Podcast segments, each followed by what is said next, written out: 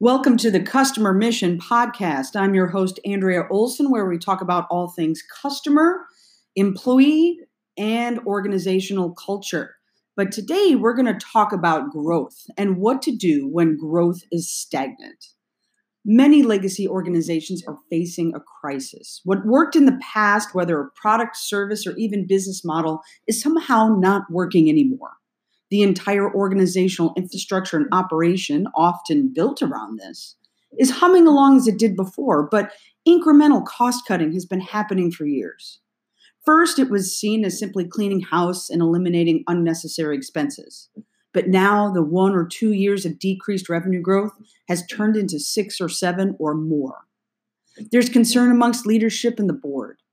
An idea is tossed out here and there along the way, typically new sales incentives, would show a small boost, but nothing that sustains. The team is now worried and wants immediate, clear plans to solve the problem. Does this sound familiar? The problem is many companies are in this position. Now the pressure is on to find a silver bullet solution to the growth issue, and leadership is desperately seeking that wow idea that simply wasn't uncovered before. However, if these ideas were so obvious and prevalent, they would have been broached before. So maybe we conduct employee and customer surveys, which often tell organizations many things they already know and a few things that are identified as working, yet still no clear solution. The issue is that the organization is looking at the problem in the wrong way. Instead of grasping at ways to increase revenue, they need to understand what's killing growth. Here's what I mean. During World War II, countries had to solve many mathematical and strategic tasks to succeed in winning and surviving war. One of those problematic assignments was to find ways of improving military aircraft so they would be more resistant to enemy fire. They were asked to evaluate and determine which parts of the aircraft needed to be armored up to minimize the damage from enemy fire and lower the numbers of airplane crashes. So the Navy received a diagram that showed all of the places on the planes which usually were damaged the most. Quickly after receiving this data, the engineers had to tackle a new task, finding new ways to protect these most commonly damaged areas. But one man named Abraham Wald completely disagreed with the plan.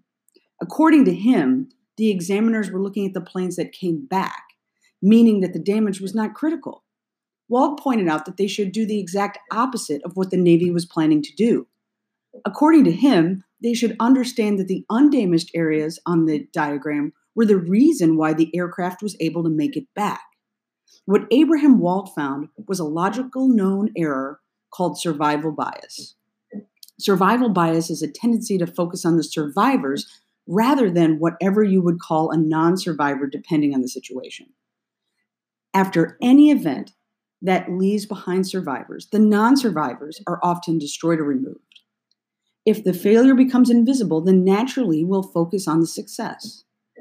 This logical error is very prevalent in organizations seeking growth from their own survival. For example, when we talk about developing new business, we often list similar business models that already succeeded. We then point out the difficulties that these businesses endured to avoid the same mistakes. What this type of thinking makes us forget is that there are tons of similar business models that didn't make it we should consider what are the reasons they are not in the market anymore instead of trying to fix and improve the models that were already successful. So, if we look back at what Wald was offering to the Navy, it is to consider that aircraft with crucial damage did not make it back home and that they were only looking for survivors. That's why the importance of understanding what's not working and why is even more important than it is. This mentality shift requires looking beyond the simple aspect of identifying what customers are leaving, but why.